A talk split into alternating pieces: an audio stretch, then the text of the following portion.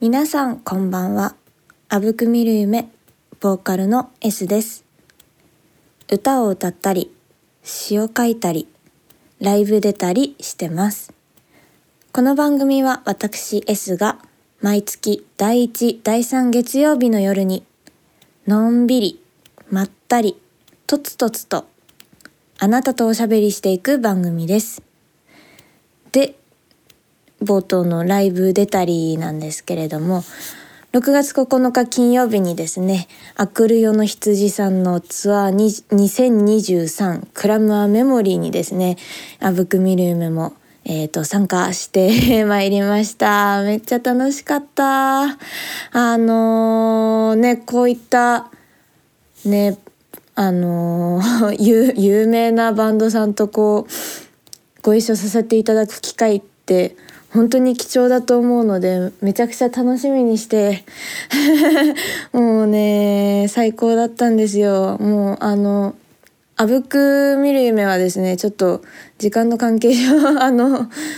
平日ってこともあってあのリハができなかったんですけどその分あの他のバンドさんのリハをめちゃくちゃ聞かせていただいて、もうそこからもうえー、かっこいいバンドさんばっかりなんだけどみたいなもちろんアクルヨの羊さんは本当になんかやっぱりあのすっごいバンドだなって、あの演奏力もそうですし、なんかもうボーカルの方がもう本当になんかパワフルで元気もらえるって感じで、もう最高でしたね。他のオーレリアさんも初めて 見,、ま、見させていただきましたし、あと、えーと、夜が明ければさんもうすごい、もうこちらもパワフルでね、最高なバンドさんたちにあぶくも混ぜていただいて、もうすごく感無量という感じでした。本当にありがとうございました。あのー、やっぱりね、他のバンドさん目当てで来ている方もいっぱいいたので、あぶくを初めて見たよっていう人も多かったんじゃないかなと思うんですけれども、あのライブ後のね物販でね、いろいろお話しさせていただいたり、あとあの音源もね結構売れあの買っていただくこ方が多くてですね、すごくありがたかったです。いやー本当に楽しかったなー。ねえ、もうこういうライブもまたいいですねあの結構あぶくとあのあぶくがこう企画しているライブにこう出ることが多かったんですけれども、他のねあのバンドさんの企画に混ぜていただくっていうのもなかなかいい機会だなと思ったので、これからもねあのお誘いいただけるように精進していきたいなっていうふうに思ったねえ日でしたね。本当にあの最後のあのあくるよの羊さんのね、本当にねなんか心洗われるというか、なんかねパワフルな歌声に元気が出ましたね。最高だったな。もうファンですもうねファンになっちゃいました。なんか音源よりもライブがね本当にかっこよすぎて、まあ、音源ももちろんすごくいいんですけど、あライブっていいなってなんかもう一観客として楽しませていただいた日でもありましたね。ということで、それでは今夜もさんじゅっぷんかんお付き合いください。 S ラジ。それではこのコーナー行きましょう。S バズ。このコーナーは私 S が私の中で最近バズっているものを紹介するコーナーです。で、あのー、何話そうかなーっていろいろ考えてたんですけど、あのー、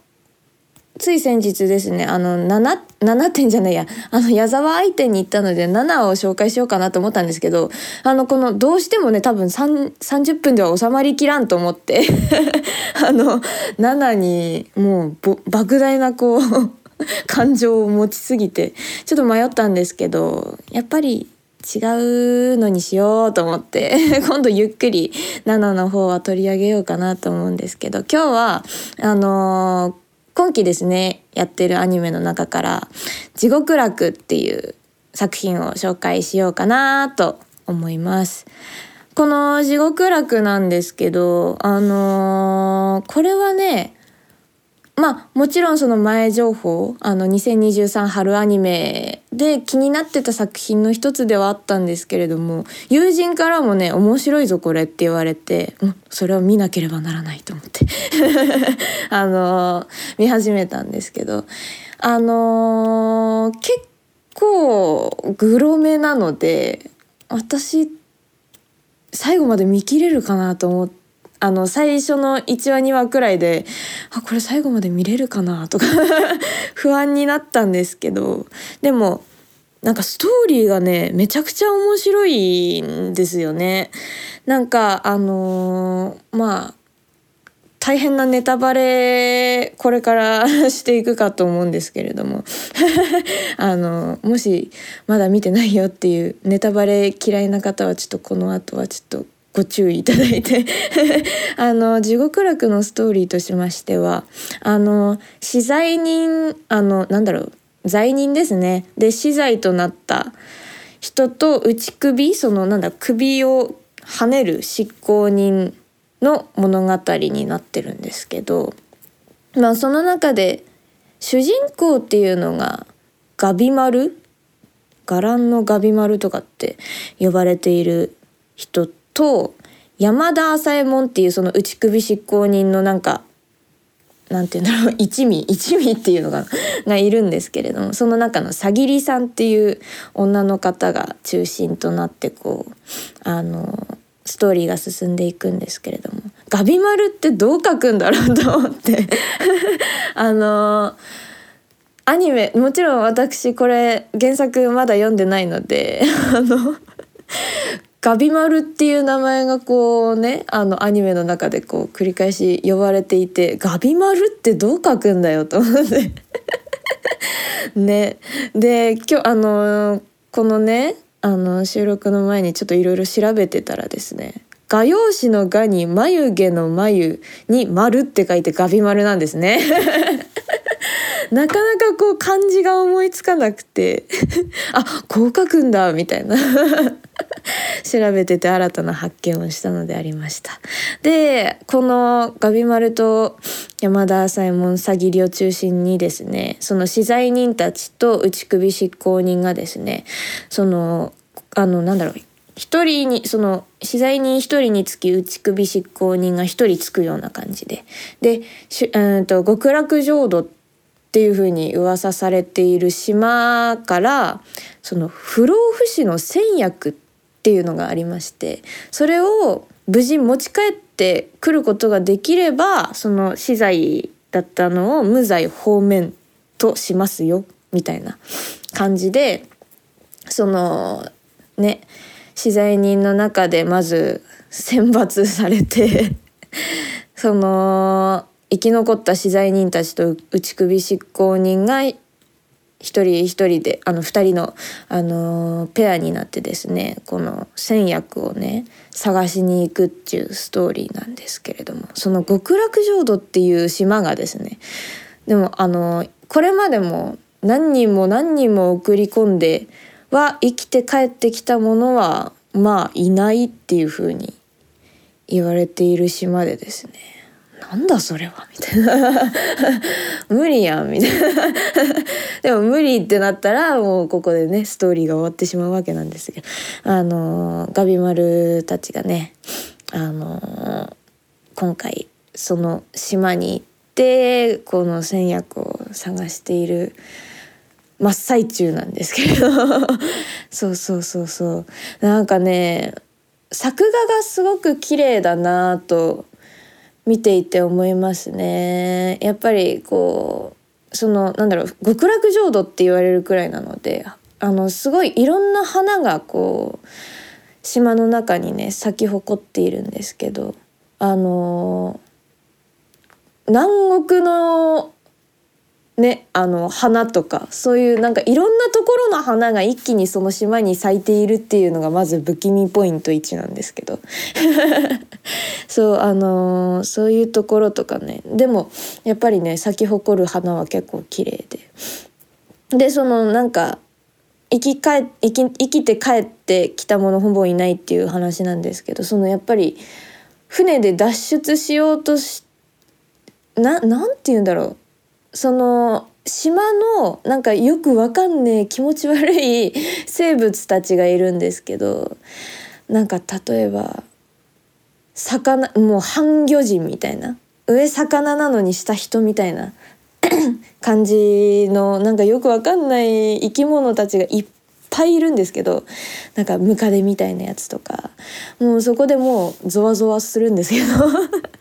S はそういうなんかね、あの気味悪いのゾクゾクしちゃって、うわーってこう目をつぶりたくなるんですけど、でもストーリーが面白いから見ちゃうみたいなでそのなんだろう、生物たちにもう半分殺されかけながらこう脱出する人たちはいるんですけど、やっぱりその帰る船の中で死んでしまっていてみたいな感じで、でその死んだ人からね、お花が生えてくる、お花が咲いちゃう死に方をなんて言ったらいいんだろう、お花が咲いて死んじゃうんですよね。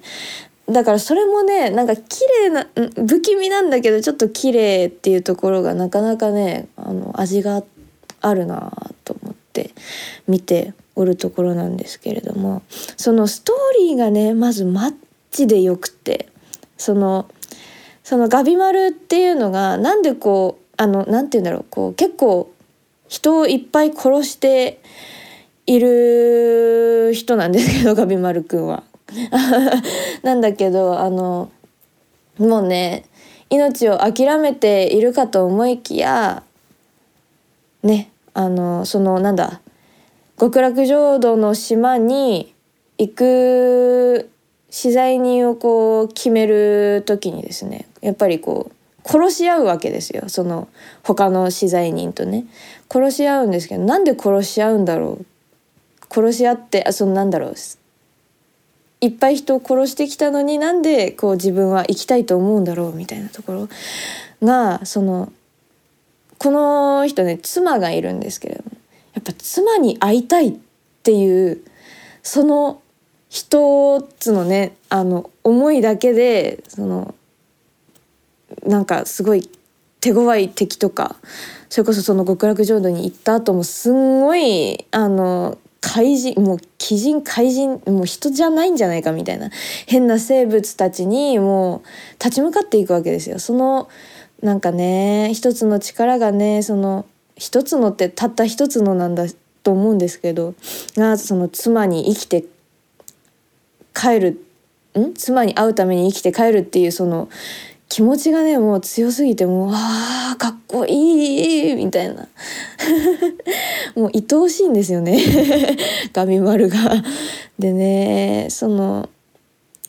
ガビマルもそうですし、それをねあの一応打ち首執行人なので、あのね何か悪さをしようとすればこの山田朝右衛門のさぎりさんがね、あのガビマルの首を切るっていうね役目で一緒に行ってるんですけど、でもそのサギリとガビマルがねこ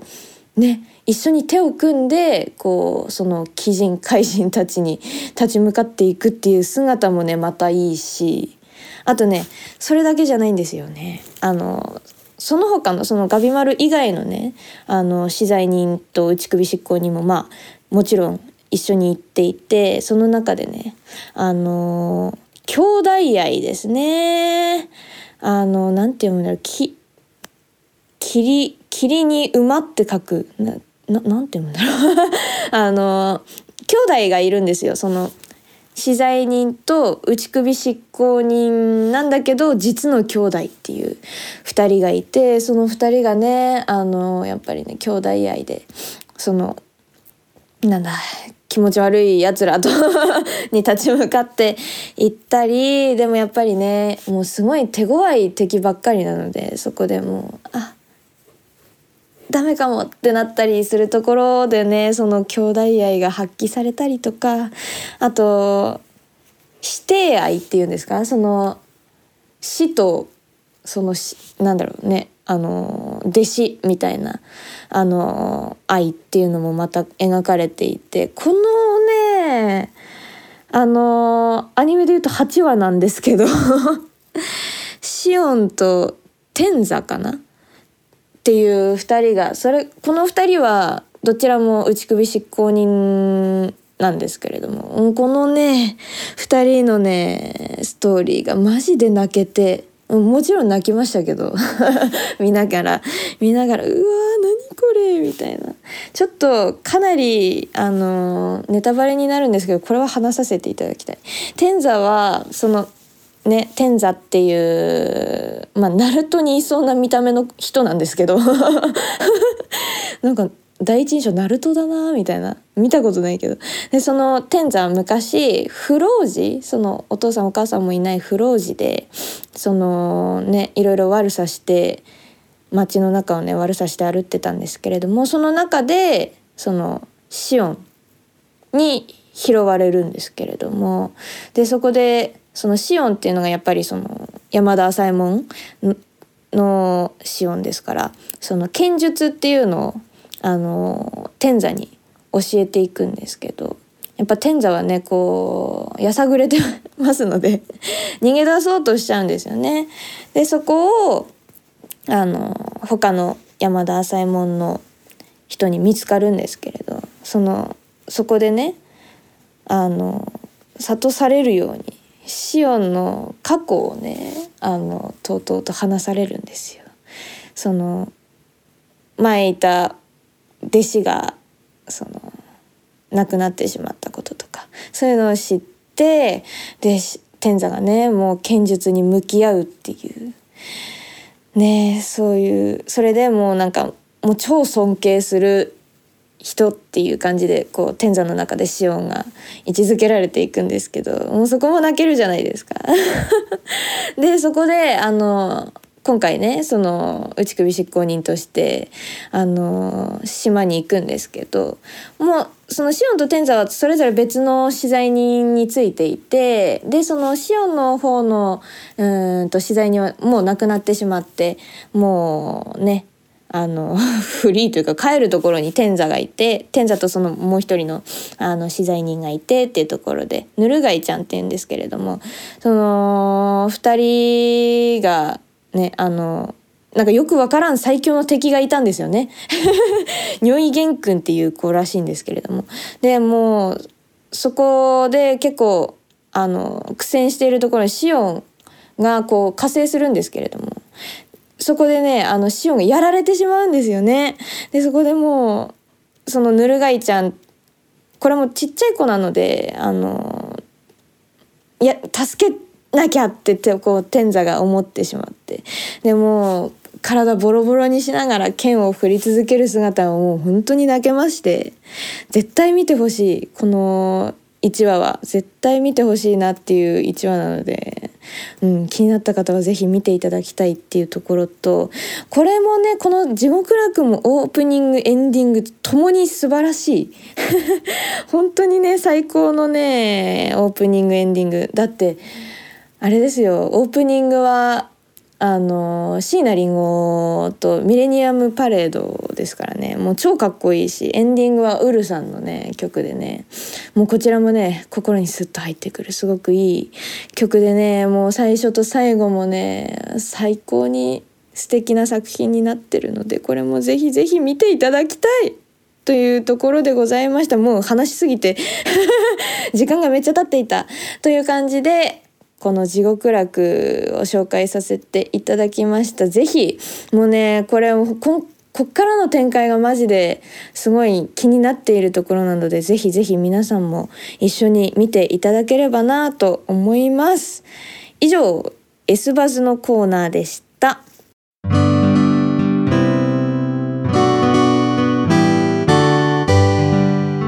今日も一日お疲れ様。 S ラジ。さてお届けしてきました S ラジ、早いものでエンディングエンディングとなりました。いかがでしたでしょうか。いやあのアクリオの羊さんのねこの友下咲にマジであの入りがね本当にかっこいい。あのー、もちろんこれもあのー、ライブでやっていたんですけれども、もうそこのいち音目でねもうガッて心をギュッとねされた感じ、もう超かっこよくて、本当にもうなんかただのファンになりましたねこの話しぶりがもうただのファンなんですよもう本当にそういうかっこいいバンドさんと一緒にやらせていただいて本当にありがたかったな、もう最高でしたあと地獄楽もめちゃめちゃなんかすごいもう話してたら超時間ないしみたいなもうそんな感じでしたけど、うーんもうね大興奮の